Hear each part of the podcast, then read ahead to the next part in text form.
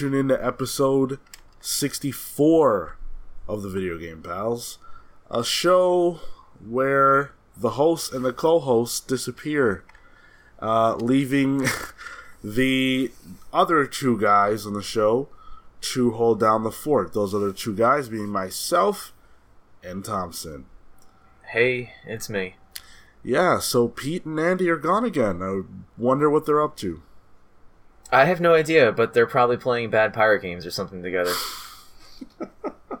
Sounds about right. We know uh, very well their taste in gaming involves pirates for some reason, which, quite frankly, is not respectable. Uh, and since they're not worth worthy of respect for that, we're going to ignore their existence and put on a better show without them. Uh, nice. so a couple weeks ago, Thompson and I we did a show just us, and it was fantastic. And so we're doing it again. Uh, let us know what you think of this pairing, this duo, uh, by hitting us up in a ton of different ways. Uh, you can find us all over iTunes and Apple Podcasts, um, SoundCloud, wherever you wherever you get your podcasts. We're there. Uh, we are on social media at the Comics Pals.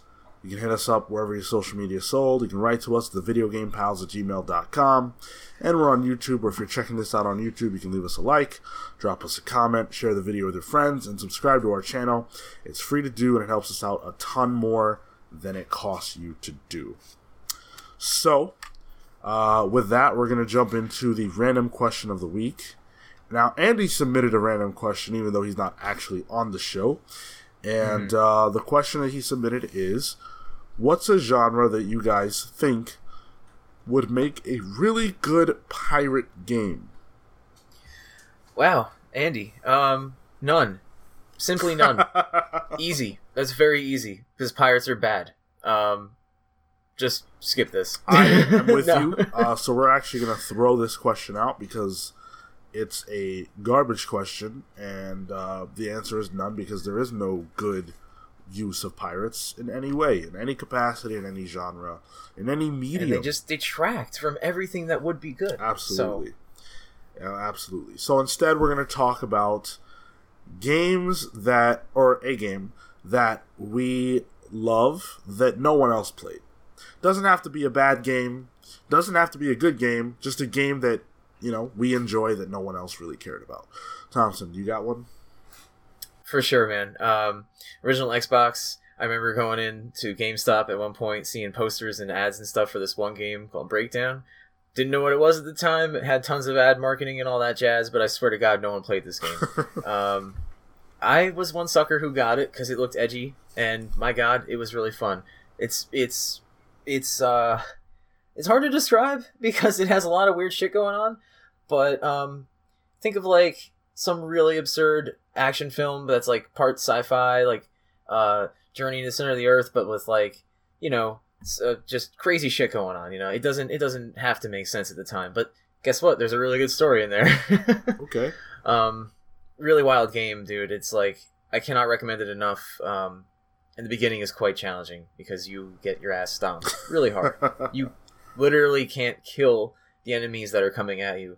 Um, it, so you got to just run, and it kind of sucks when you're getting through the building on fire and you turn the wrong corner and dude just like drop kicks you in the face and you're dead. So fun of the game, I guess. but it's so satisfying when you're able to actually hurt those bastards. So enjoy it. That sounds cool. It's got time travel. Uh, do you like time travel? Yes, I um, love time travel. It's got like superhero-y kind of stuff. Like, uh, there's a moment where you literally just jump through the ceiling, like you you're like ah. so, uh, if you like that kind of shit, it's it might be for you. Again, it's just challenging in the beginning. Like, holy shit, you're gonna die. Man, I can't think of a single game I've ever played that had time travel. Really? Um, I th- uh, did you? I think Perfect Dark had some at some point one of the expansions. Oh no, there was like a game close to Perfect Dark that was. I think it was like Time Shifters or something. Time Shifters. Ah, I, I have not played that, but I've heard of that. Yeah, I think that was the Perfect Dark esque game. where you went around and it was just it's silly shit like what if you fought dinosaurs or whatever. Well, I guess um, the Legend of Zelda.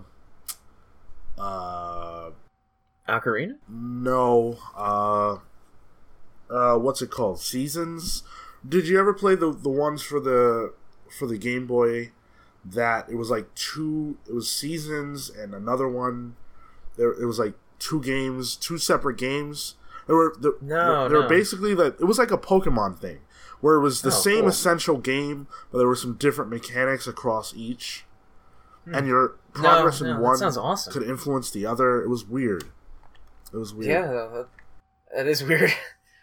Yeah, I I think one of those had time travel, but uh, in any event, oh wait, you played World of Warcraft? Didn't Legion oh, have time duh. travel or something? Or Burning Crusade? Duh, well, it's it's it's time travel, All these things? but kind of kind of different than normal time travel in the sense that nothing you do can affect your timeline. Oh, So you're actually that's a nice little Yeah. you know little cherry on top there Right. for not destroying your own life. exactly. so like you're going back in time but to a different reality. So there's stuff Hmm. there that's not like the real timeline in WoW anyway. Okay. Yeah, it it does. That if hey man, if I was making a sci-fi verse with like time travel, I'd like to include that somehow. Cause uh, I don't want to have rabid fans being like, "But what about the timelines?" And it's like, no, no, it's cool. You're safe. Uh, so Oh, wow. I guess my answer for this, I'll be interested to hear if you've ever heard of this game. Uh, it is a game called Fighting Force. Now it's a Maybe it's a PlayStation game. Also was released on the Nintendo 64. Uh, it's it's a it's a beat 'em up, uh, single player multiplayer game in the vein of Street Streets of Rage or any of those kind of games. But it's Mhm. it came out on a PlayStation, so it's in 3D, or well, in a 3D space. You know, 3D plane. yeah. Um, it's a it, it's not a great game by any means, but it's a very fun game, or at least I had a blast with it. Um, my brothers and and I we used to play this game all the time, and uh, you can use like rocket launchers, and there's destructive elements. You can blow up cars. One of the characters can pick cars up and throw them. You can beat cars with your fists or with weapons, and the tires come off and you can use the tires to throw at people. You can throw Damn, the dude. engine at people from the car. Oh. There's branching paths, so like, let's say you come up to a fork in the road, you can determine which way you go, and that changes the game. That determines what bosses you fight, uh, and stuff like that. Jeez. Yeah, so it's a it's a very cool game in that respect. Uh, it didn't get reviewed particularly well. I looked up the reviews for this segment. Um, uh, IGN gave it a 5.5 out of 10. Uh, GameSpot gave it a 5.3 out of 10. Uh, Electronic Gaming Monthly was nicer to it, gave it a 7.6 out of 10. And the official PlayStation Magazine gave it a three point a three five a three out of five. So It's not too bad. It's okay. It sounds ambitious, man. It sounds, you know, like they tried a lot. So yeah, it's it's a fun game, uh, but it definitely has its problems. I could play it right now and have a blast. You know, you just reminded me of a fighting game that no one else has probably played that I played. Uh, Marvel Nemesis: Rise of the Imperfect. Wow, man. Yeah. Wow. Oh, you got that one? I know. Yeah. I didn't play that. I thought it looked stupid. Oh, I have that on PS2. It's it's ridiculous. Like it is. You, you were talking about smashing cars and stuff, and I was just thinking about that. Where you can like chuck cars at people and shit. So, wow. um, yeah, really weird game. They actually made like five new characters, Yep. like just for that game, Yep. and they were all like really neat, except for like one of them is just kind of lame. But whatever. I remember that. They're you know they're they're fucking fun. That game. That game is really fun. It's very unbalanced though. I've heard that. Yeah. Holy crap. You enjoyed it though? I mean, I loved it because I, I don't think I played it multiplayer ever with like anyone. Right. You know, I beat the storyline like with every character, and, and I did like you know skirmishes or whatever with AI. But but uh, there is there's I remember one character that is uh, decidedly just like OP is beyond hell, and even so, like other characters are pretty tough. There's one guy I know you can just like rush people down constantly, Mhm. and they can't get up, and you can just run into him like constantly. Dude, that sounds crazy. I would love to play that. Just just because it's a gap, I guess, in like you know Yeah, yeah. my Hey man, I got I got no PS2 anymore, but if you can find one that wants to play this game, I have a PS3 that plays PS2 games. son of a bitch, mine broke. Oh man. Mine broke a year into having it. Wait, but you, they, you you didn't send it in? At the time, I did, and then they broke it again. So Dude, that happened to me. And so what I did was I just kept sending it in, right? Until they Mm-hmm. Oh, yeah. finally sent me one that I've been able to ride with since then. I I think after two years I stopped, and at that point I was on the 360 with all my friends. So I just kind of you know wait till like I can't swear to fifty dollars every time these jerks. Yeah, yeah. so I stopped. Well, my my uncle, who's who, uh, you know, he's the one that got it for me and everything. He was pissed that it kept happening, and so it Mm-hmm. became his like motivation to make sure that like he kept sending it back until they sent me something that worked. Yeah, tell me, I was pissed too. I mean, I bought a launch day PS3 with that you know ridiculous price Yeah, tag, and uh, then when I wanted to go get a new one, they were like, "Yeah, they don't play backwards compatible anymore," and it's like, okay, And that right, and that was Uh. the big reason why I kept doing it too, is because I could have just Mhm. gotten a new one, but I would have lost out on that. And I always felt, even then, that that was something that needed to be had. That that backwards compatibility Yeah, yeah. important. Well, for that system in particular, because like the PS2 was so old, and like getting one that you know they weren't expensive, but it was just like it would be nice to have it all in one system, you know? Right, yeah, you don't want to have your PS2 connected when you have the superior console just right next to it. yeah. And, and, and now- now, I have that exact situation going on. I have the PS4 and the PS3 right next to it because the PS4 can't play the old games. So Yeah. I, I didn't avoid the situation anyways, but at least I still have a working PS3 that I can plug in at any time and, you know, play whatever I want to play. So, Damn. Yeah. Well, uh, we're gonna play that if we ever have a chance. yes. That game is a blast. Yeah, we'll have to get together to do that. and it's Marvel. Yeah, exactly. Uh, so let's jump into the news. All right. Cool. Uh, so the first bit of news is that there's a new Digimon game coming out. Uh, that is a Okay. survival simulation RPG called Digimon Survive, uh, and it's coming out for the Switch and the PS4. I'm having flashbacks to Metal Gear Survive. Just slapping that word on a game makes me think bad things. So what is it? What is a survival RPG? I would assume like hardcore mode in Fallout New Vegas, kind of like it's an RPG at its core, but you got to still maintain like you know health, you know, uh, uh, hydration kind of stuff. Uh, uh, I don't, in the context of Digimon, I, I don't know what that means. If the, if it's going to be like food for the Digimon, I don't think they even eat. You know, like they're digital, right? You know, they do like- eat actually. wow, I don't remember. Yeah. I watched the first Digimon, and that was all I watched. So, So, in the original Digimon game called Digimon World for the PlayStation One, uh, Hmm. it, it's sort of like a Tamagotchi type of simulator Okay. game, yeah, yeah. and you got to feed them, and you got to provide them a place to go to the bathroom, and all this jazz. And in the show, they eat like ravenous pigs.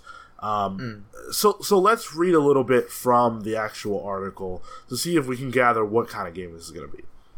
So it says the protagonist of Digimon Survive is a boy named Takuma Momotsuka, a second year middle school student who is suddenly transported from camp to a dangerous world where life threatening monsters wander about.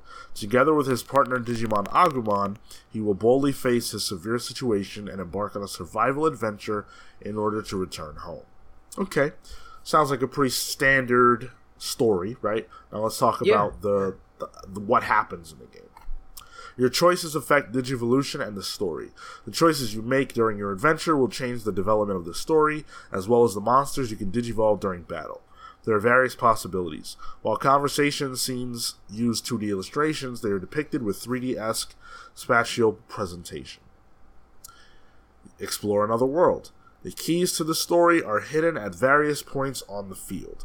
Point, at click, point and click at locations of interest to investigate. Simulation battles where choice determines victory. Move your Digimon partners around the field and fight against enemies. During battle, energy is used to perform actions including Digivolution. Skillfully u- utilizing your energy is the key to victory. So that's all they provide as far as information. Uh, what do you make of that? Hmm.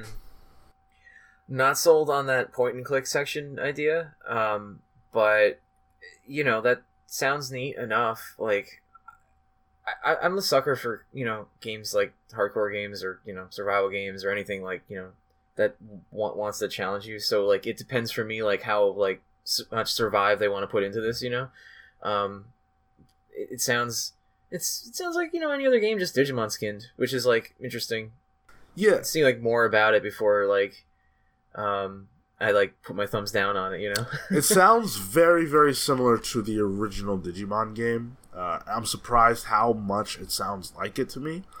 Yeah. Uh, I think that was the only one I played too yeah, because in that from one, like forever ago. in that one, it's very similar in that you have to monitor your energy in order to do things in battle. yeah, yeah. Uh, and you do control your Digimon running around the, the battlefield and stuff. You give them orders and whatnot. So it sounds very similar in that respect.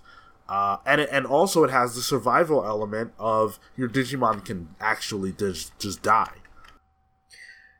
yeah, okay. Well, that I remember that now. Yeah, So so that's fun. so that's kind of cool. We'll see how it plays out. Yeah. Um honestly, I haven't played one since the first one. I can't even remember how old that was. So like if it's was on the Switch, right? If it's if it's anything uh to any sort of praise for it, I'm probably going to enjoy it because, you know, um it's the Switch. If it's Those praised games at all, you'll get it. I'll probably honestly get it. I'm like hungry for Switch games, you know, and it's just like I want something that's like I don't know, like I want something like this, but there's nothing else like this on the Switch for me right Yeah. now. So like this is kind of the first one to like hit that market for me. Like especially if they keep like them dying in. Like I hope I hope they do because uh you know I, I I like permadeath systems honestly. I think they're fun. Like Fire Emblem had a bunch of that, and and that's like the one thing I really liked about it the most. So Yeah, uh, I I'm hungry for a Digimon game actually. So if it's been a long time. Yeah, for me, I haven't played a Digimon game, a new Digimon game since 2000 and what 2003. Digimon World 3 was the last Digimon game that I that I got. Jeez. So Uh, mine's before that, even whatever the first one was, whatever year. yeah, I was a wee lad, you know. Digimon World 3 came out in 2002. Uh, so that's that's the last new Digimon game that I picked up, and then Digimon World came out in 1999. Cool. I probably played it like in 2000. So yeah, almost 20 years Wow. ago Yep. now. hmm Were you Yeah. were you a fan of Digimon as a kid?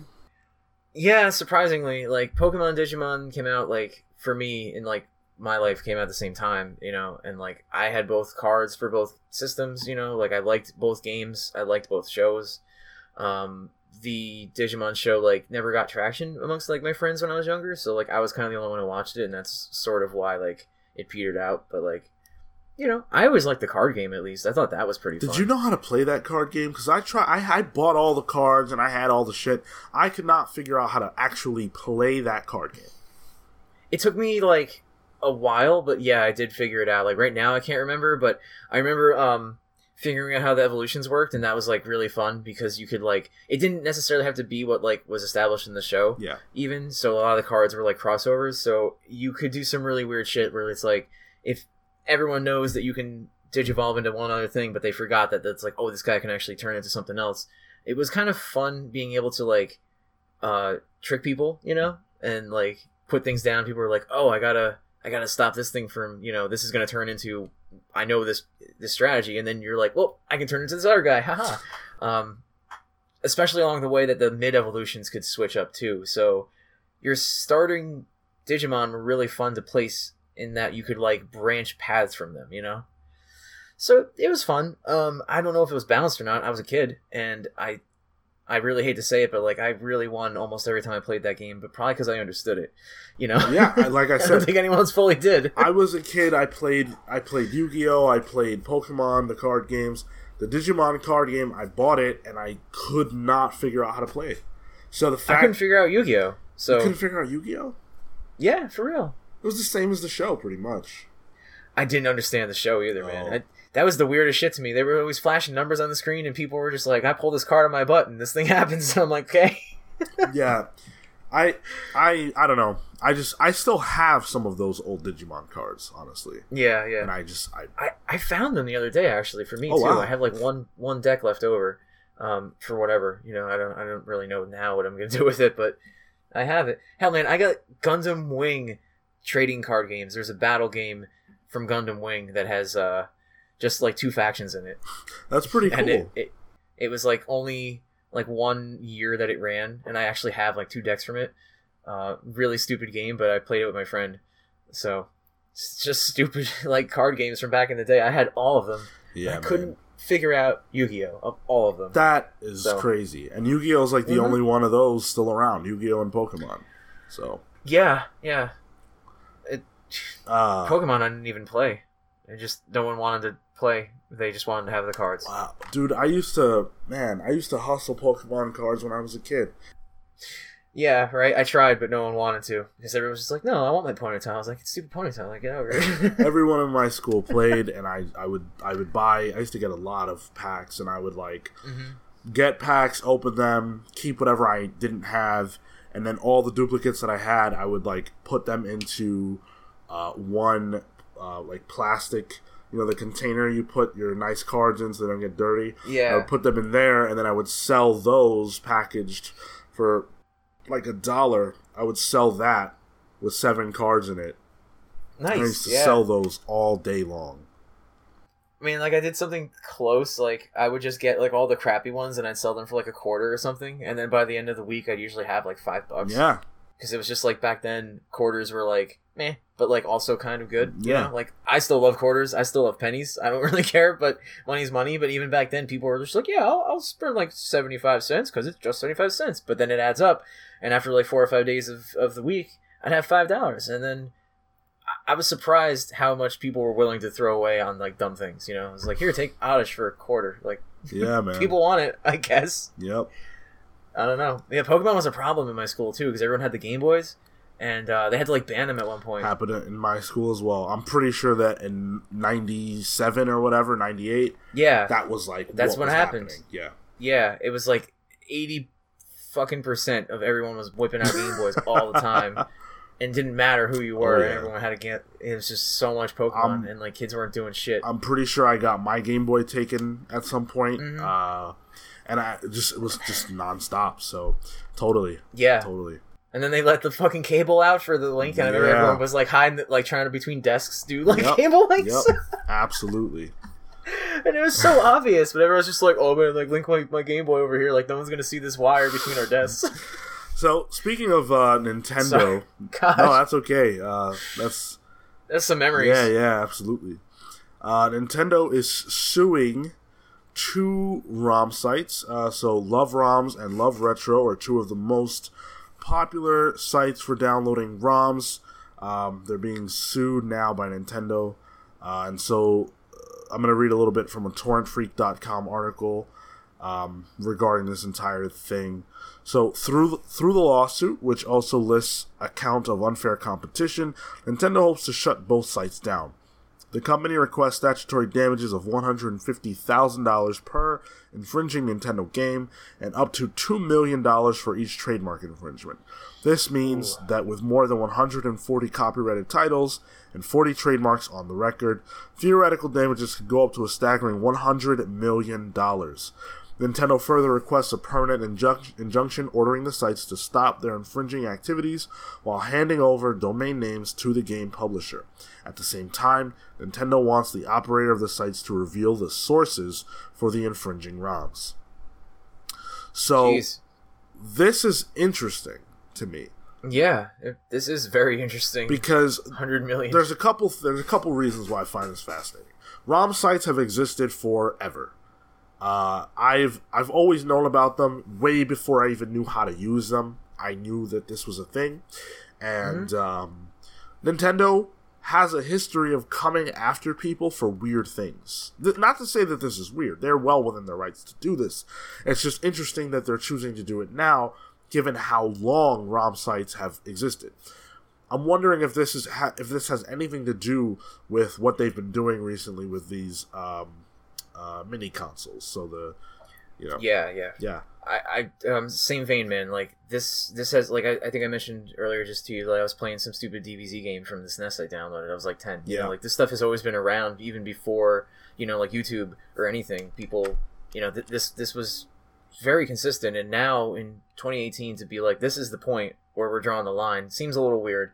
So, I mean, it obviously impacts sales, but when there's no game out there that you could get until these minis came out, I guess they didn't care, you know. But like now, hey, you can get some of these games. I I didn't cross like check the list, but I'll bet that some of those games were on the minis. You know, like there's there's no way that Nintendo right now decided like this is this is the reason we just feel like ROMs are, are bad in these two sites. Like no, they're probably just cutting sales that they see.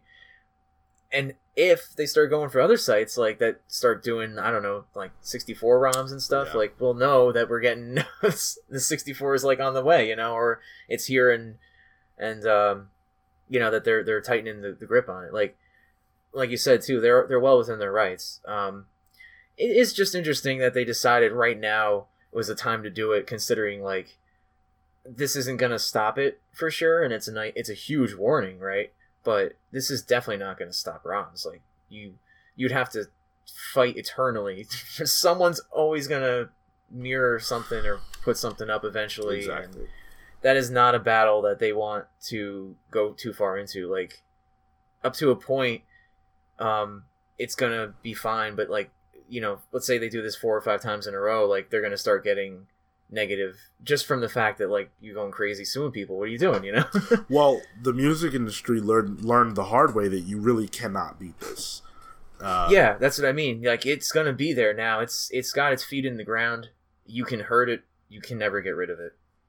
It's it's and and uh, and you can do damage to it for sure and send warnings and maybe someone won't do it now because Nintendo's suing them, right? Someone's like, "Oh, should I have all these ROMs? I won't them up." Maybe, but more than likely not. There's going to be twice as many people now just in response. and and the smaller you know websites that do this, you know, they're they're probably not at as much risk. You know, sure, They're, yeah, like you know, this is a this is a warning shot I think to a lot of those smaller websites. But again, how much time would it take for Nintendo to f- find and sue all these different websites that do this? And then even when they do that, there are torrent websites that you know, and then just it's way way There's- too difficult. backups of backups with mirrors and you're just I, I would be impressed if they did like serious damage they'd have to hire an entire department of litigation just to start doing something like to really take this out um Yep. so yeah like definitely a warning shot man you know Yep. big numbers though i mean it's a lot of damage per title and pushing like 100 million is uh nothing to scoff at i'm almost positive those sites don't have that kind of Oh money no, they're done. They're they're done. Yeah, for sure. It's also strange to like not strange, but interesting to me that they want to ask for the sources because it seems like salting the wound a little. you know, it's like asking someone to squeal. You know, Well, that yeah, they're asking them to, to tell, and they're a- they're Mhm. asking because that's going to help them in their minds eradicate this completely. They're also asking Oh, yeah. for the domain names, which is interesting. yeah, like they want to just like wipe it out. Yeah. I can see from this one case, at least for these these two places, it it's, it's very uh they dropped the hammer. You know, it wasn't a soft one either. Not at all. So, uh, rest in peace to Love Roms and Love Retro. Uh, I guess get them all you can. Yeah. yep. Uh, so, in other news, uh, Dragon Ball FighterZ has overtaken Street Fighter V as the biggest game at Evo. cool. Yeah. So, I still don't own it, but I love it. so uh, Evo, and and what this means is just talking about the amount of entrants into each individual tournament. So uh, this year at Evo, they're hosting Dragon Ball Fighter, Street Fighter V, Tekken 7, Smash 4, Smash Melee, BlazBlue, uh, Cross Tag Battle, uh, Oh, the new one. Yeah. Okay. uh, Guilty Gear, uh, and Injustice 2. So, uh, that's a good slate of games. Most of those, all those games are good games. Um, the interesting thing is that Dragon Ball FighterZ didn't exist last year. And so it came out this year. It's overtaken Street Fighter. Normally, whatever the Street Fighter game is that's out at the moment, uh, what, like the newest one, is the biggest game at Evo. And this that is not the case this year. Street Fighter, uh, Dragon Ball FighterZ has uh, 2,530 uh, entrants, whereas Street Fighter Five has 2,421 entrants, which is down uh, from 2,600 entrants last year. Now, a missing wow. piece of data from this conversation is that Street Fighter Five has a bad rap right now. Uh, lots of people are down on the game. Uh, where it is, where it is right now, just in terms of competitiveness and character balance, it's it's not a good place, and people are very unhappy. So I think that even though Dragon Ball FighterZ is a new game that's being received very very well, I think ultimately the fact that it overtook Street Fighter has more to do with where Street Fighter Five is as a game than with anything that Dragon Ball FighterZ has done.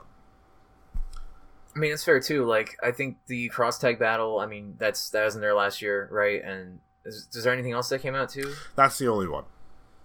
So those two, I mean, like, you know more about Evo than me. Do you think it's fair to say that those two together pulled any numbers out of Street Fighter Five? Maybe. Uh, like not BlazBlue because pe- so there's not a lot of crossover between people who play games like BlazBlue and people mm-hmm. who play games like Street Fighter. Uh, okay. That's kind of its own ecosystem. Now, of course, so like the Arc, the Arc Systems and Capcoms don't really right mix. Right. I think Street uh, Dragon Ball okay. FighterZ took. Th- I think that game took people because that okay. game plays very similar to Marvel versus Capcom, and yeah. obviously people who love Capcom games love Marvel vs. Capcom. Um, makes sense. But again, I think that the biggest contributor is that Street Fighter V has a bad rap right now. That being said, though, it still has 2,400 entrants, which is almost a thousand more entrants than the next game, which is Tekken 7 okay, yeah. at 1,500. Oh yeah. So so they're still like just basically top dog, even though fighters came in hot. Right. You know. Yeah. They're still a thousand over. Oh yeah. That's really interesting. Yeah. yeah. Um. And so you know, I I I don't think that this means a lot. Uh, but it's an interesting wrinkle in terms of where fighting games are at right now. Uh, Capcom has been the top dog as far as fighting games for a long time, but you look at this list, what's missing? The new Marvel uh, versus Capcom Infinite is not on this list. Uh, Really? Yeah, that game only yeah, came wow. out last I didn't even year. think about that. So is that just like dead? It's a dead or... game. Yeah. Really? It's a dead game. Capcom mishandled the release of that game so badly. I didn't even know that they were capable of handling a game that badly. Uh, the graphics were very sort of weird. Uh, the fighting game system itself was very good, uh, and you know it was it was a very good game and enjoyable game in that respect. So many people couldn't get past the graphics, um, mm. and the roster at release. A lot of people weren't happy with it. It was very um, felt generic to be honest. It just had a lot of characters that you know you expect yeah. to be there. Um, not a lot of surprises, and it had no X Men at all. Yeah, I remember um, when that was coming out, they had the demo for it, and uh, I absolutely loved the last Marvel vs. Capcom, and two was like my favorite one of all time, pretty yeah. much. Uh, like almost any fighting game, I don't know if I like even more than that, but the last one, I didn't even like the demo really, and I was like, yeah, it's a demo, but like I don't know, something about it didn't do it for yeah. me. Um, so like I just thought that was me being picky, but like to hear that it's like like dead, you know, like it that's that's weird, you know. Um, I didn't think it would be that dead. Capcom themselves have stopped supporting it. So wow, already yeah, it's it is Jeez. actually a dead game. There will be no more patches. There will be no more wow. balance. That's it. They that's it's only like a year old. Yep. That's crazy. Yep, they released uh, a couple character packs, and then they called it. It's not. It's it's. I don't even think it's a year old. I didn't think it was either, but it, it had to be like like recent enough. I just remember it coming out. You know. Oh my god. Marvel vs. Capcom Infinite dropped in 2017, September 19th, 2017. So, so it's, it's just it's, barely. It's it's yeah, it's almost a year old. That's insane, and it died. Yep. Oh my god. wow. R.I.P. Yep. I had I had no idea. Hey, you learn something every day. yeah, they screwed up big time with this one, and unfortunately, it it uh, I think it hurts the chances of us getting another one. Yeah, I think so, man. Yeah. Like it, you, you know, like I remember. You probably remember the better than me, but I remember um, Street Fighter coming out with a little bit of like kerfuffles. You know, people something whatever reason Yeah. they weren't happy with it, and to hear it's got a bad rep now, and then on top of that, their other game tanked, and it's just like that sucks. You know, like that sucks. Two games because I know even recently we were talking about the Resident Evil remake, and it's just like I can see now more why like Capcom making all the money they did, record profits and all that, wants to keep it going because like they have these problems that I wasn't aware of. You know. Well, and yeah, exactly. And I wanted to bring that up when we were talking about it, but I wasn't able to. But the thing is that they're going to learn the wrong lessons from this inevitably, as these companies seem Yeah. to do. The the Mhm. problems are, it's not that people don't want to play these games. People desperately No, want to play. Absolutely. The yeah. problem is that Capcom is is is just screwing up the way Capcom tends to do, and they're not giving us the experience that we want to have. And so, as a result of that, uh, people are not buying. But they're going to think that we don't want it, so then the the the the franchise will just go on ice. You know? Yeah, exactly. They're gonna think that well, nobody bought this and nobody liked it. We had to kill it. No one wants this. No, you just fucked up. Yeah, do better. Sorry. Yeah. Yeah. There's a reason why like I still think Marvel two or you know versus Capcom two and even versus three you know is is great because those are great games. Like they just are. Yeah, you know? Marvel 3 was fantastic. I really enjoyed that game. it's the only game that like I ever almost bought twice. You know, because it was just like Ultimate Edition half a year later, and I was like, uh, that sucks, but I really want it. Yeah. So that's crap. But um, yeah, Yeah. that's sad. That's really unfortunate. It is. It sure is. Here's something though that is uh, more upbeat, which is that Mario Kart 8 has released a free Breath of the Wild update, which adds the Champion's Tunic Link and his motorcycle from the Breath of the Wild DLC to the game. Oh my god! So, so can he be shirtless in this one too? Can you just take off the shirt, have him drive the motorcycle into the sunset? I don't think so. Uh, I don't think so. I think he's they, he's got to keep his shirt on for this uh, affair. Damn it! And and you know, I, I I recently got a Switch, so I've been playing a lot of Mario Kart 8, and I think it's pretty damn cool that you know they're releasing content for this game uh, that has been out for a while. Um, I think it's pretty Yeah, cool. like that three or so years, right? yeah, I think it's pretty cool they're releasing content for a game that's been out for a while that I just got. You know, Yeah, I mean, I, I only got you know the eight deluxe version like last year, right? I, I didn't nearly put enough time into it as I should have by now, but it was crazy for me to load that shit up, see like thirty something characters, and I'm just like, oh my god, they're actually adding more to this. Like how it's it's already insane. There's so much to do in that game, and the fact that they just want to give more to it, like. Mario games get the love, man. They really do. You know, they they don't putz around. And like, if you haven't played Eight Deluxe on the Switch, like seriously, it's it's is the primo game of Mario Karts in my eyes, and I've played a ton of them. So too many thousands of hours, and god damn, is this one good? yeah, also, Pete whipped my ass in it, which is really saying something. So yeah. We we should do something with that. I think it'd be fun to have a group. Uh, I gotta get better, but yes, I, I have to get better myself. I thought I was good, and then a friend of mine uh, proved me wrong because he's really good at drifting, and I didn't realize how Mhm. impactful that was. So that's what Pete did to me. I was like, "Yo, I got this. I can race." And he was like, "You're not drifting enough." I'm like, "I drift all the time." He's like, "You got to drift 24 seven." Yeah. It's like, "Oh shit, dude." Yeah, he Pete Pete's just drift master, man. there you go. He drifts straight. That's insane. Yeah, yeah.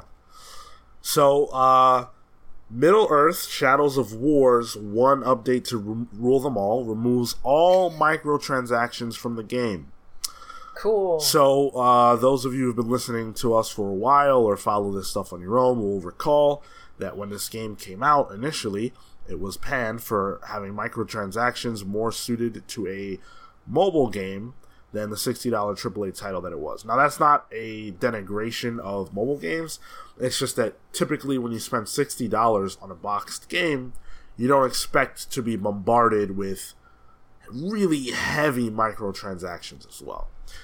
Uh, so the update does more than just that. It tweaks the post game and adds some new skins and different things like that. Uh, do you think that this is a good move? Now, it makes the game more appealing for sure, but if you've already poured a ton of money into the game, isn't this, you know, a slap in the face? Don't you feel, you know? So yeah, like very complicated. This this story like you know obviously starts up the reason these microtransactions were so bad and egregious was because it gave you like orcs in the game, which basically is the point of the game to get orcs and you know progress. Uh, so it, it sort of broke it. It was very pay to win in that respect that you could just gamble through to get the thing that's, that counts. So that sucks. Uh, there's a group of people like me who always wanted to play this game and love the first, didn't ever play it because of these microtransactions. So I see it as them appealing to the like to me, you know, like hey, we we got rid of them, right? Yeah.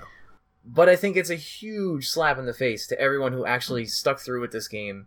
You know, however much crap they had to deal with um, probably are done with it now because they've had enough, you know, and not like even a negative way. Maybe they really enjoyed it, but I don't think the people who bought it originally yeah.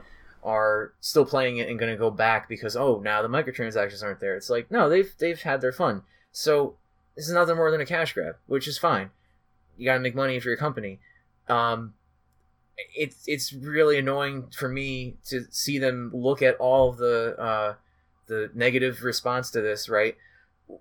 let it run its course, say bullshit answers like it's to help player choice. And it's like, okay, well, you just put a patch that destroys player choice, as you said. So, like, what is it? You know, like, I don't expect them to always be on the up and up, but that's it's it's an egregious level of annoyance to see them do this. You know. Yeah. And and frankly, like, uh, I I still want to play it, but like, I don't want to give these bastards any more than like five bucks for it. So. And and it's it's late to the party for me now. Like it's the level of enthusiasm I had for it has been thoroughly destroyed. I don't think it's a bad game. I don't think anything like that. It's just it's so much later. Yeah. Um, that like I'm not gonna drop, you know, maybe ten, but that's just because there's other things I want that are new and and you took so long to do this. It's a great update, sure, but it should have been done like as soon as the, uh, as soon as you could have, you know, listened to players, gain some, you know, goodwill, I think it probably would have sold even better than they thought of uh, if they had listened to people a little bit. And and it really sucks to me. Like you know, I feel bad for those other people who had to deal with this shit. So I think you're right, and I also think that. At least in my opinion, as someone who doesn't care about this game and is not interested, it comes across really badly that they waited a whole year to do this because it seems like, well, let's just rake in as much cash as we possibly can and then change mm-hmm. things, you know, down the road. Once we don't yeah. care as much about how the game performs. The final cash grab is changing the microtransactions people didn't left off because that must have petered out and they made their money off of it and they're like, well, we'll just try to make one last wave of sales. Like that's that's just pisses me off a little bit, you know, to know that they did it that way. It's like they just said, fuck it, we're gonna just suck them dry, you know? Yeah, exactly. Um, just sucks. Yeah. So that's that's unfortunate uh, for anyone who has been playing that game. Uh, but I don't think I don't think this is going to necessarily bring in a ton of new people. No, unless they put the game on like eighty percent sale or something. Right. Th- then I'll probably get it for five bucks.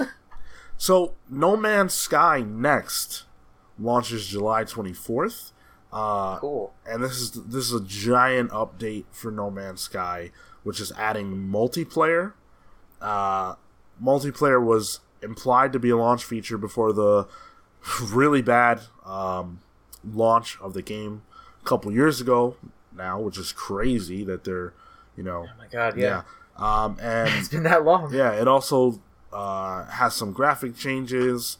Um, and adds a whole bunch of different stuff to it. There's a trailer out for this. Now, I have not only never played No Man's Sky, but I have no real idea what it is, and I don't necessarily care about it. So, Thompson, you seem to have a better handle on this than me. So, why don't you tell me what this is, um, what this update really is doing, and why this matters? All right. So, basically, No Man's Sky was a space exploration game at its core with some light Minecrafty elements. You know, you don't necessarily build Minecraft style, but you do mine things and you, you know, get resources and fuel, and you have a ship. You go around the universe.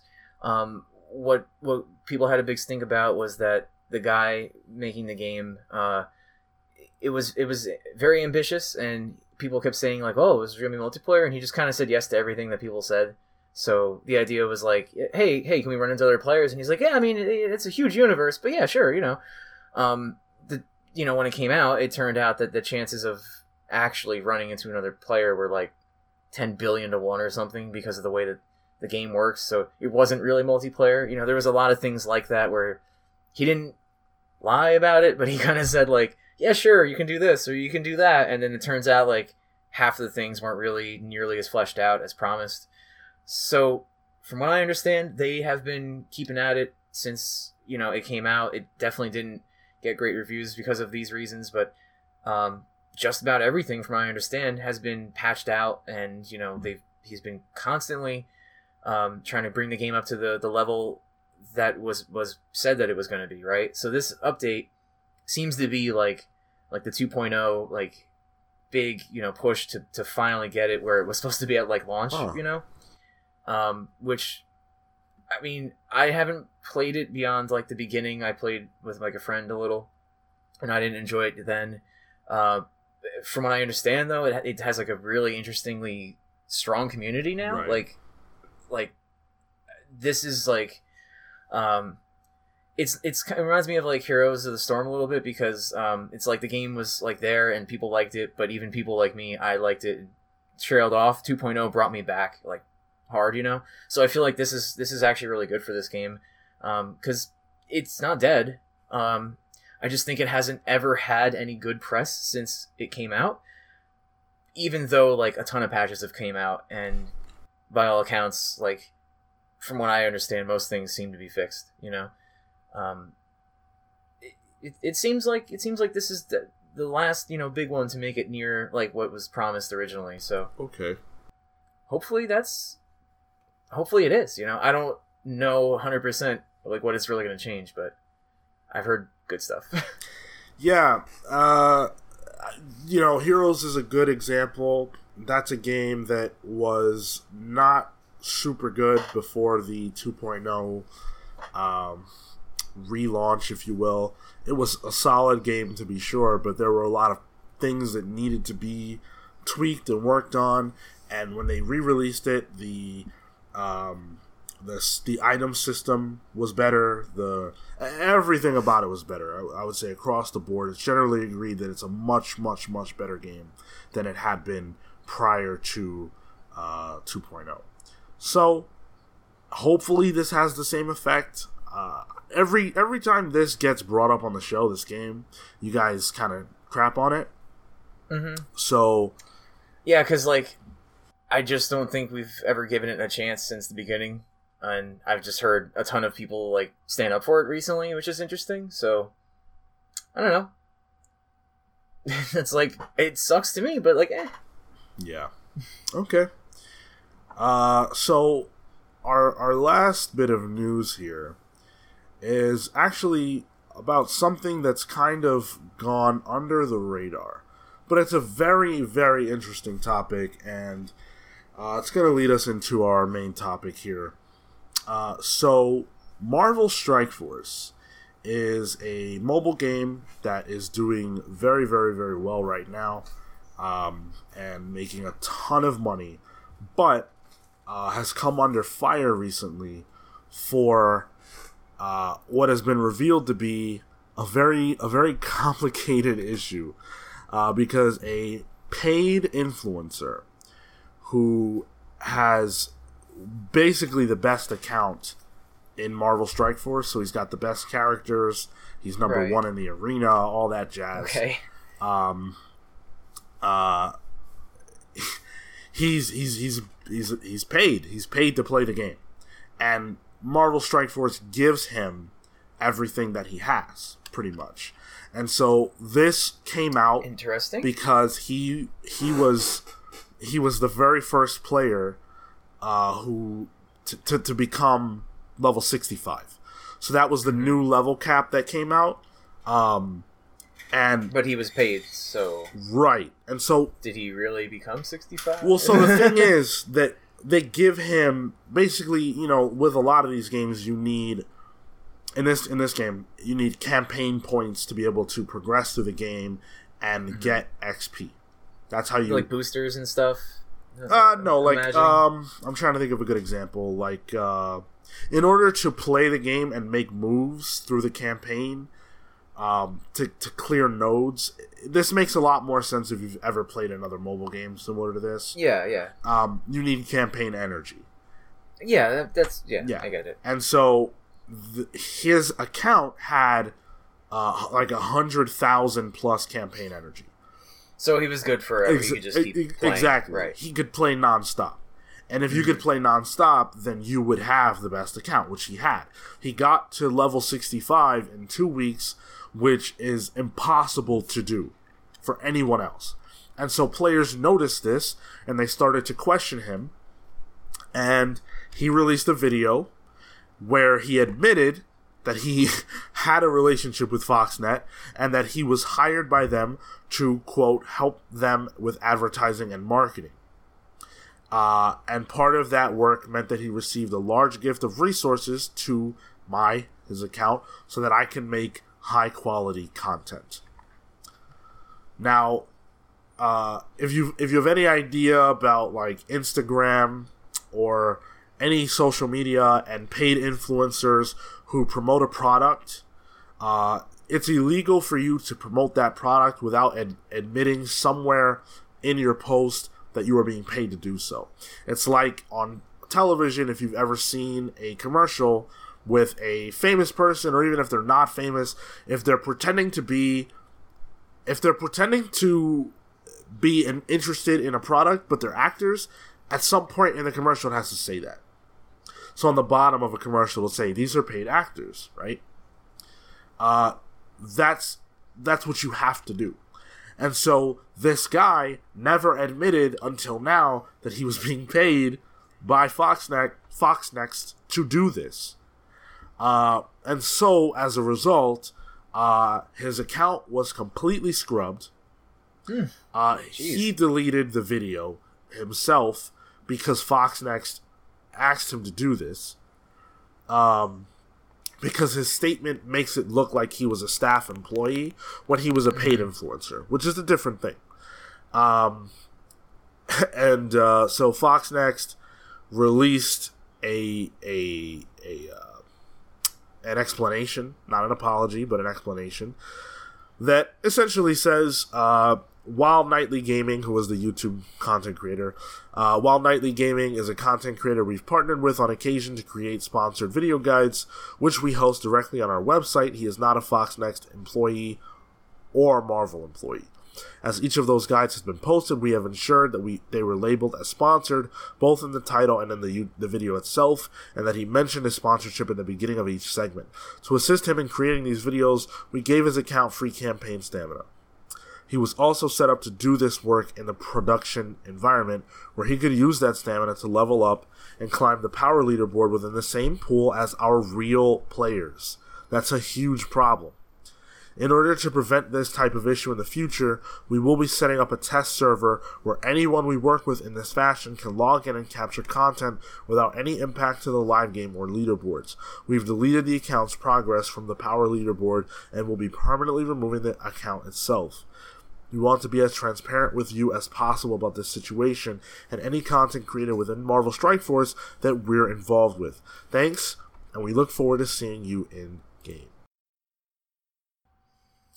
That's that's a lot. Um, I like the the words "real players" in there. That that really got me tickled. now I play Marvel Strike Force, so mm-hmm. this issue is something that I'm clear I'm keenly aware of because the Reddit thread or the Reddit subreddit for this game has exploded given this issue. And the reason why it's such a big problem, other than the fact that what he's doing is illegal by not clearly stating, even though they say in the video that he clearly states that he's a Foxnext employee, I never knew that, and no one else knew that. Um, mm. But the problem is that if you're doing the arena, and let's say you're the number two player, being number two in the arena is extremely difficult because people who are whales thrive in this game. and they're spending real money to be that good. So if you're the number two player and he's number one, his rewards are better than yours for being the number Yeah. one player and you the number Mhm. two. But he didn't earn his spot and you did because he didn't right, and you're going to be spending a ton of money to- Exactly. to, even get to that spot, and probably to usurp the number one player who you can't because you know he's got his stuff for free. exactly. So Hmm. very very big dicey issue and a lot of people have been submitting complaints to the better business bureau and i'm wondering if uh, if anything's going to come of that This is interesting, man. Like it's it's one thing to just not explain where you're getting paid from, you know, for something. It's another one where it leads people to toss their money uh, at a company fervently because of that little mistake. You know, like if if you know if he was just like, here's OxiClean, you know, like you know, it's like whatever. We've all heard of that before. But if he's the number one dude on the game that's promoted, yeah and all that stuff. He's gonna he's gonna be the flagship for this. You know what I mean? Because of that, um, especially because it hasn't. I'm assuming they haven't had other people uh, either on the list or get caught. You know, Yeah. I don't know. Like that's the weird part too. I wonder how many other agents they have in in in there that that they don't consider them real players either. So that's that's interesting well they're not staff obviously but they're paid to be influencers but i just think that they know that it's usurping their market by doing that and it's like yeah our number one guy is not even a real player there are pay- you know? other influencers who are known within the community but Okay, yeah, those but- people have been way more transparent and okay and they're not like 65 first Right, so- they're also not being given those kinds of perks. They're paid and they have a relationship with Fox Next, who is the developer of the game, but they Yeah, don't yeah. have perks to their accounts that we don't know about that are cr- giving them an unfair advantage. yeah nothing egregious at least they're not it's not like destroying the balance and i can imagine that would piss off uh the especially the people who like top 10 or whatever Yeah. even top 1000 you know it's like the really top players who drop serious cash on this are probably even more pissed you know because of the they, they weren't going to beat him so Yeah. Exactly. So that conversation is going to take us into our uh, main topic, or meat and potatoes. I guess that's meat and potatoes on the show. Um, uh, so what I want to talk about is whether or not mobile games get a bad rap. So on this show, we've frequently trashed mobile games, and uh, a lot of people trash mobile games. Um, but I think that there's a conversation worth having there because I think that there are some clear positives to what mobile games bring to the table within the spectrum of the gaming world. So, one thing that often gets said that I want to outright disagree with right now before we even go any further is people will say, well, mobile gaming is not gaming. That's not true. That's absolutely not true. Gaming is gaming. Whatever game you're playing, that's that's a video game, that's gaming. You know, that's it. It stops and ends there. yeah mean, it's a video game so Exactly. Uh, and it's real gaming. It's not different gaming, uh, you know, in a drastically different way that, that makes it less than whatever it is that you do. It's as equal to what you do as anything else. Is it more casual? Mm, I think it's more casual friendly. Uh, and a big question is is that to the detriment of gaming as a whole? Is it bad for gaming that most people who play games sorry isn't that most people who play games are casual gamers um are there mobile games that you enjoy you know I, th- I think there's a lot of conversation to be had there so what do you think There is.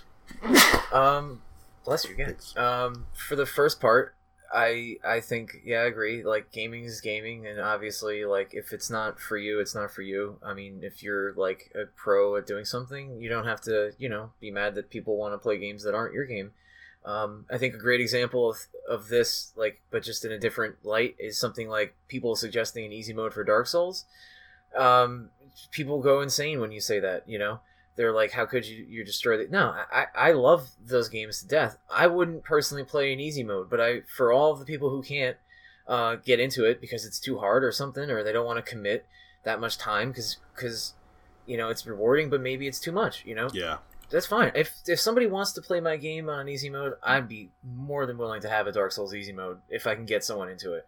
So in that light, I think for me it's a great example. Um, if it's just because it's not the level of complexity or whatever you want for your games, doesn't mean it's not a game. You Yep. know, and uh, I think that attitude is is pretty sour. I think you should want more people to.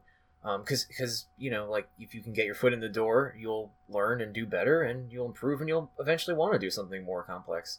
Um, nobody just like kicks the door in and starts like pro StarCraft two league, you know. Right. So that's crazy. But for yeah, I, I agree on that point entirely. Um, as far as like mobile games that are good, like there's there's very few that I have played because I'm very selective about that stuff because I do have a, a bias toward them. You know, when you look at the store and there's fifty thousand apps of the same type, you know, I don't want to go for the shit ones. Yeah. But there are games like great example. Pete always talks about Animal Crossing, the Pocket Camp. Like it's not for me, but I know for a fact that that's a game that if I was gonna, you know, play a game, I'd say like, well, people play this. You know, this is like not shit. You know, it's a Nintendo title with it.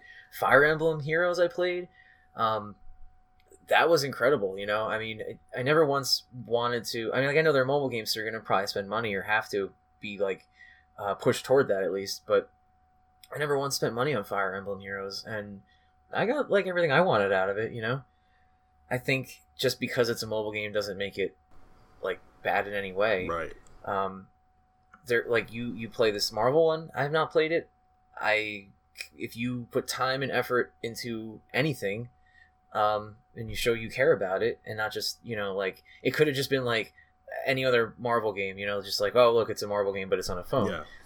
But if you put a little bit of time and love into it, it's a good game. You know, that's that's that's kind of how most of these work. I mean, um, which uh, Fallout Shelter I've been playing. You know, like back in the day, I really like did everything I wanted, but um, at the last E3 thing, we heard that that was like one of the most played games that Bethesda's ever done, Yeah. and that like blew me away because like I loved it, but I didn't think everyone played it. You know, I didn't look at the download numbers at the time. To think that so many people at least tried it is is wild, you know, and that's just because Bethesda like put their name on it pretty much. Yeah. it's like it's a good title, you know. That alone got me interested. Yeah. Uh, so you you mentioned that I started playing this Marvel Strike Force game. I've been playing Mhm. for almost two months, and this is really my first foray into uh, mobile games. Okay, yeah. Uh, I'm not like years of experiences. I probably only started two years ago. Yeah. on a couple. So played a game called Marvel uh, Avengers Alliance, but it was on Facebook. okay, So I think I remember that. yeah, I don't know if that counts. I guess it does. Um, I think like Farmville on Facebook was like the advent like Right. child of this yeah, stuff. You know, yeah. like that is really much like like mobile games became that, but they weren't really on phones back then because they weren't good enough. That was just the limitation. So, but like yeah, like that's I I would kind of count it as a mobile game. Sure. So, so my experience has been positive and negative. So I'm a I'm a lifelong gamer. I'm someone who has played hardcore games. I play World of Warcraft at a very high level. You know, the, all that, right? Um, and now here's this game that most of the people who play it are fairly casual, and you, you know they spend money, right? This game makes Yeah. forty something thousand dollars a, a day. Uh, the, the, it's making money hand over fist. It's crazy. Yeah. And the reason that it's able to do that is because, as we've talked about on the show before, it absolutely preys on your, you know, what's the word I'm looking for? It, it preys on the, Well, the gambler in you. It's yeah, and it incentivizes you, and it gives you the little burst of feel good, you know, right. chemicals, and, and, and they, they really are funneling you toward that system. Sure. Yeah, and these people are scientists, right? Like they know Yeah. they know how to how to do that. I, I've always prided myself in games like this. Like I played Hearthstone, uh, you know, Mhm. whatever game that allows you to spend money to progress. I always try to not do that. And so, I'm the same way. right, Uh, I mean, I'm for like Hearthstone or whatever. Like if they had like a five dollar pack where you get like ten boosters, it's like sure, you know, Right. whatever. Like, but like yeah, I don't spend money on these little things. Yeah. because I want to like play them, you know, exactly. like and do it myself as much as I can. So you hit that like wall sometimes. yeah, and, and and for sure, I've hit that wall a couple of times. Um, but the the point of what I'm wanting to say is that on the one hand, as someone whose life has changed since I was a young kid, right? I don't necessarily have the same amount of time to mm-hmm. sit and play the same game for like you know hours and hours and hours and hours, right? Yeah, like those eight hour stints just plop down. exactly, that's rare for me now. Uh, but I do have thirty minutes now, thirty minutes, you know, in a couple hours, and whatever, however that shakes out, to play this mobile game. And so it allows me to be engaged with gaming more often throughout my day, but in a less sort of stressed, you know, intense, uh, uh, even structured, right? You know, exactly, like time for it, exactly. And yeah, and that's a lot of fun. It's it's a lot of mm-hmm. fun for me as somebody who loves games but can't always devote all my time to one game. Being able to play one game all throughout the day, but not in a structured way, like you said, is is really enjoyable. I think that's the best part about mobile games. Yeah, honestly, like that's what um, got me with Fallout Shelter was like there really isn't a uh, re- there really isn't a wall for it. Like I never, I beat it like pretty much. I don't know how to explain it better than that. Like I did pretty much everything. Like I built to the bottom, you know, and all this stuff. And uh, it's it's weird to think that that's a game that like sure I, at any given time could have done it, but I just kept um, commuting to New York City and I was on the boat ride every morning and, and at night, and it's like you know that was enough time for me to play yeah. it um, through throughout like half a year that I, I, I just didn't even realize how far I got into it, and I was like, oh shit, I did it, and like I didn't even pay anything. Um, it, it was perfect for those things because I, I just was itching to you know get my mind off of something, you know. Um, you know, it was like sit on my ass, just like read Facebook or something, you know. Otherwise, yeah. so I'll do this. Um, I, I love Elder Scrolls Legends, right? I know that's not like a mobile game originally; it's a digital card game. But when it came to phones, I was like ecstatic because that's when I was like just you know stopping to play that game a little bit, and then all of a sudden I was like, hey man, if I'm at work and take a break, I could just do this one round, you know, and like I'll do one round of that, and that, um, sure, it's a digital card game, but now it's on the phone, so like yeah, it's it's kind of a mobile game, and obviously it's got microtransactions, so it's kind of evolved into that more um, depending on how you want to play it. You don't ever have to put money in it, but um, it's things like that that I think like people forget. Like the, these experiences are still like gaming experiences. You know, they're they're not just to, like less because they're on a phone. Right. You know. Um, to make a counterpoint to, to all this crap, though, we get shit like Command and Conquer Rivals, which pisses me off because it's like that may not be a bad game. I'm not sure yet, but like to put a game like that into this category sometimes is like insane. So like that's what I was saying before. Like it's not like another farted out like Marvel game. You yeah. Know? Um, you you really aren't pulling the wool over my eyes on that one. You know, it's like I'll try it soon, I guess, but I'm so bitter about it. uh, I don't know if I can yet. You know, see my beloved franchise get shot down. Sure. Um, but you know, like the, these games, these games are are great for moments like that too. Like I know Pete talks about uh, the po- um, Pocket Camp Animal Crossing game, like like it, the way that you can jump in and out of that game lends itself really well to mobile games. And I thought that's what's really good about like Fallout Shelter. Like you don't have to commit like time blocks. You can just jump in, touch a couple things, get out. And that's really all you need to do for some games, you know, just keep you just engaged enough.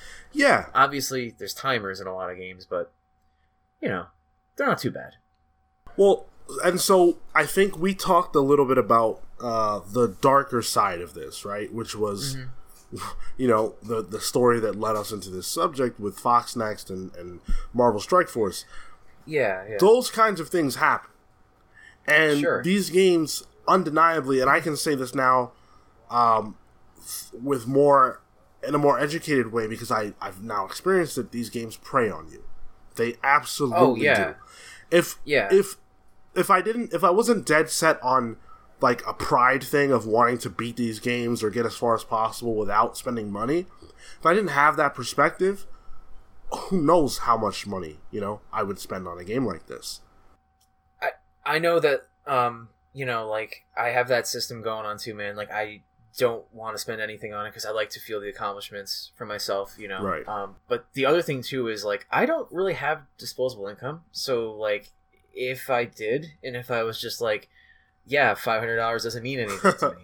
Um, if that was the case, uh, I think sure I'd like joining the game, but I might cave a lot quicker, knowing I could just pass a couple things. You know? Right. Um, and that that's that's crazy. You know that like, um, I know that they prey on you, but like a lot of the ones that I like don't seem to be like too bad about it. You know, they're not like like fucking do this, man, or you're not playing the game. You know. I think one of the funniest examples was like I don't really like Harry Potter that much, but like they had that Harry Potter game. Yeah, out, yeah. and there was these timers, right? So like the one timer uh, for the one part, if if you gotta like pay gems or whatever the hell it was to progress, and they stop you at like scenes of the story. One of them was like your kid, like your the avatar is getting like strangled, so it's like teenagers being strangled by like vines or something, and it like leaves you there at the timer screen, and it's like pay gems to continue or twelve hours of watching this guy get strangled, and like it's it's literally thematically saying like you know like come on man like we're, we're bringing it out of you now you yeah, know? like pay this Um, reason to be strangled for twelve hours. yeah it's like some it was like a timer event like that and it's just the background was you getting strangled That's so when you have that I mean, i'm not sure they thought ahead of time what people might read into that a little bit um so you know like consider i i, I like i also think it's funny that um that like for like harry potter like they knew that they were gonna get sales you know of course. and they're like, "Well, just do that for this. Like, who cares? We'll strangle them." of course. And one of the things So- that's so crazy to me is that these games are are almost copy paste, and you Mhm. just put Some of them, yeah, you know you put a Marvel skin, you put a Harry Potter skin, you've got a game. You know, yeah, and- yeah. You don't even need to think of new stuff. right? And the systems can all essentially remain the same. Yeah, it's it's kind of messed up. Uh, that's why you get like clones of clones, and uh, it's. I, I- imagine like if you're a mobile game developer, it must be like hell on earth because you've got ten thousand versions of every game coming out consistently, and you're just fighting for space. There's no space Yeah. left, and the really good ones are gonna you know stay there and, and make money. But um, there's always like another push for the next because there's never enough space. So they're always like, shit, we got to put out the next wave of this or the next type of this, or, and you know, like Plants vs Zombies came out and everyone's like, oh, crazy, and then you saw like ten thousand versions of it. Right. Um, so it like it it sucks. It's a it's a it must be the most competitive market for gaming Absolutely. at this point, right? There's nothing left. Uh, Because also the sheer volume that people can make these, you know, they themselves, you can make a game and then reskin like two things and call it a different letter or a different name and put out 10 versions of your own game within a day, Sure. you know? I mean, and that's not to say that it's not smart because when you're fighting for that much, you know, and, and, and it's, you know, mobile games are primarily done through the phone and like tablets and stuff. So, you know, that, um, the mentality of someone going on there isn't like let me read like the long 10 page article it's let me get some you know quick fix on this thing Right. so you know you need to bombard people with this information you know and it's just crazy sometimes I it's crazy to find the real game even yeah. Uh, I, I I think that one other wrinkle to this story is uh, is kids. so yeah for sure with Marvel Strike Force, you are definitely encouraged. Not not like it's not really bad the way that they sort of push you to spend money, but you're encouraged. they put up offers. The offers are god awful. They're really bad. Like, hey, here's Okay. fifty dollars. Uh, pay fifty dollars to get half of a character. Like you need X amount of shards to get a character. Here, pay Ugh. fifty dollars to get half a character, or pay fifty dollars to get a full character. Whatever. Most people who play the game are aware that those offers are bad, and they're Yeah. only there for the whales. The people whales. You know, if you're not familiar with the lingo, whales are people in games like this who have a lot of expo- expendable cash, and they will pay money, ridiculous amounts of money, to For get anything. whatever they want to get. Uh, I'm yeah aware of for anything and everything yeah, I'm aware of people who spend hundred dollars a month on this game, right? And that's, that's like the low end. just like yeah no that's not even a whale by their standards That's like a dolphin. uh, that would be yeah, Yeah. right the mid-tier Yeah. ones for them because like they want you to spend a full game's worth every month you know the 60 or 50 to 100 a month is, is great for them that's what they're aiming for but the whales my god some of those people 500 uh, a week if they need, yeah, you know or if they want it depends you know and exactly. then So that's it's and I don't have a real problem with that. I think it's again, I think it's predatory. But if you have enough money to spend hundred dollars a month on a video game, the same game, then whatever. That's your cash. You can do whatever you want, and it is what it is. Must be a great game, right? I guess that's how I see it. uh, but for with kids, obviously they don't have any money, right? Um, no. And they don't understand the value of money. So you know if you're if you're if you're using your mom's phone and you don't know any better and you're just pressing buttons and you end up buying you know spending a hundred dollars in marvel strike force you know yeah, yeah that's messed up and that does happen too how many times you hear a story about kid charged you know even this is years ago before we even had uh, mobile gaming really out there people would be like oh they're $10000 on a text bill yeah. like how the hell did that happen and it's like that shit was going on before it was video games, before they were trying to like suck the money out of you. Right. So now you get a kid that just wants to tap the screen and go to the next thing, and if, if, if every screen says, "Hey, you need five bucks to do this," like the kid's like, "Yeah, whatever, fuck it, just hit it," you know. Two hours later, you know, you're at like a couple hundred bucks. And, yeah, and it's it's insane how some of them just let you do that so fast, you know, um, so easily, and you know, uh, I I think that's like one of the call signs of like one of the shitty ones really if you can like you know see the next every next screen is like five bucks five bucks five bucks obviously like you're not going to get anything out of it. The game is just there to like push you. Right. That's it. But i'm sure behind the marvel thing there's actual like strategy and stuff. Like the fire yeah, emblem one fallout one um, you know uh, they have like you know you have to sit there and plan a little bit before you go in. There's actual like stuff to do. It's not just a, a money screen you know? Right. But so uh, the point that i was getting towards is that I'm normally on the side of hey, parents do better, right? Yeah, and I and I, yeah. and I firmly believe that. However, these games don't seem, or at least this game, I haven't played enough to say these games. This game doesn't tell you. There's no prompt. Hey, there are purchases in these in this game. Get your, you know, if you're under 18, get your parent so that they know, you know, what it is. Um, mm-hmm. Something like that, I think, is perfectly fine to add to this game. And I don't think that parents listen. If you're if you're a parent right now, let's say you're let's say you're, you know, whatever, forty years old. Maybe you grew up with games, maybe you didn't. Let's say you did. You're a, you're a busy person, you know, you've got kids, you want to give them a game so they'll shut the hell up, leave you alone, right? You don't necessarily, you're not necessarily plugged in to mobile gaming. And if you're not, and you don't know what's going on, you could have a bill racked up. You know, Very quickly. that you don't even know about until you see your bill at the end of the month, and it's like, what the hell is this? And so, I guess I'm trying to say I think mobile games get a bad rap, but I think that these developers could do more to not use such predatory tactics, uh, especially when it comes to children. I don't think that's fair. Um, adults, whatever, it's your money. Be stupid if you want to. Yeah. Uh, but I, I think that we have to accept at this point in, in, in gaming that mobile games are here to stay. It's the most profitable game uh, way to make games. Uh, oh, for sure. And we have to learn to live with it, and there and that there's fun to be had. Yeah, I think I think a big uh, thing to remember is like even when say like the Atari came out, right? They just shat out every game they could, and most were bad. And it was just because, hey, look at this new system. You know, like ET is a great example. Like it was one of the worst games ever that they had to bury in the desert. Yeah. And they just made it because they made it, you know, because they said, "Fuck it, they're gonna buy it," you know, like yeah. the kids are gonna buy it. The, they didn't have the digital marketplace like they do now. Um, so like these predatory tactics really came around like to the light, I guess. But they they've been there, you know. It's like they've but they've had like the chance to grow and all that shit right. with this kind of marketplace. Um, unfortunately, too, just like you know the Atari coming out, eventually you know the the fad wears out, and like it took a long time to settle in what games are. Like there was no book on really how to make games back then, even.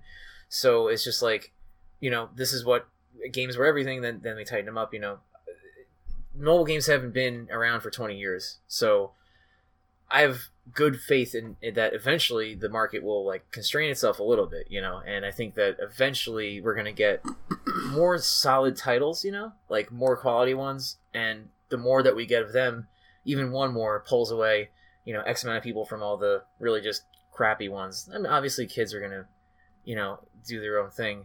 But I think that like if if you have more good solid titles out there that represent what gaming can become and stuff, uh, you know, it'll just give it a better like a better light for for the future of it. And more people will be enticed to do that too, especially if it gets good positive reactions out of it. You know, uh, the the money that they get in, you might get more from suckering people, but in the long run, you're just gonna have to keep doing that with different titles and keep switching around. And I don't know if if you want to establish yourself as a company and do that the right way eventually, you know.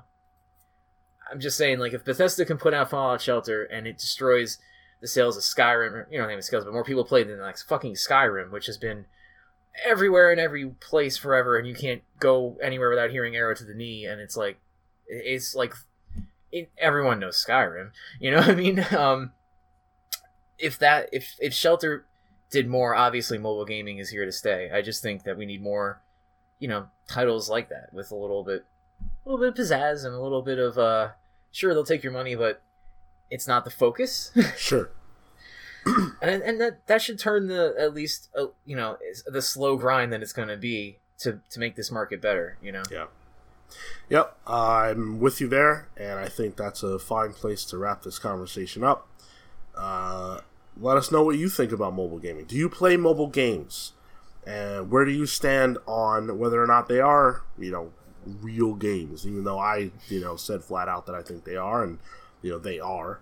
Um, everybody, it's not like PUBG. Yeah, that that before the yeah, that wasn't. uh, so anyway, you can let us know your thoughts by hitting us up in a variety of ways and places. We are on Apple Podcasts, we're on SoundCloud, all other podcast hosting platforms. We are at the Comics Pals wherever your social media is sold. You can write to us at the videogamepals at gmail.com if you want to talk about anything we discussed on this or any other episode of the show. And last but not least, we're on YouTube where you can drop us a comment, leave us a like, share this video with your friends, and subscribe to our channel. Helps us out huge. If you are an audio only listener, still head over to YouTube and help us out, and make sure to hit that notification bell to make sure that you get alerted when we drop our content. Uh, so let's do some plugs. What you got, Thompson? All right. Well, you can find me on Twitter at Relic Vampire, and uh, this week I just posted a ton of memes and stupid things that made me chuckle. So if you want to get a chuckle and tickle your sides into infinity, go go look at that. Also, I'm on Play with our good friend Pete, who is supposed to be here doing the show with us, and guess what? He's not. Right. And also, guess what? We don't really have Pete for Play, so hey, that's cool. So I'm gonna plug a show that I'm not sure is coming out next week because uh, I'm trying to do some solo stuff and I'm trying to get that shit working, but uh, we'll see. But hey, man, it's also on YouTube. So remember how Sean said like, share, and subscribe? Do all that stuff for Play too. Yeah. It's on the same channel. Yeah. You're already there, right? Yeah. Exactly. Whatever. uh, so Pete is at loud underscore Pete on social media. Uh, Andy is uh, Tiger underscore millions. Underscore millions, yeah. yeah. And uh, I want to talk about the Comics Pals. Uh, it is San Diego Comic Con weekend, so we are talking all about that on the show this week. Tons of news to discuss. Um, and you can find me at Sean Soapbox all over the place. So, with that, we're the Video Games Pals signing off. Take care, guys.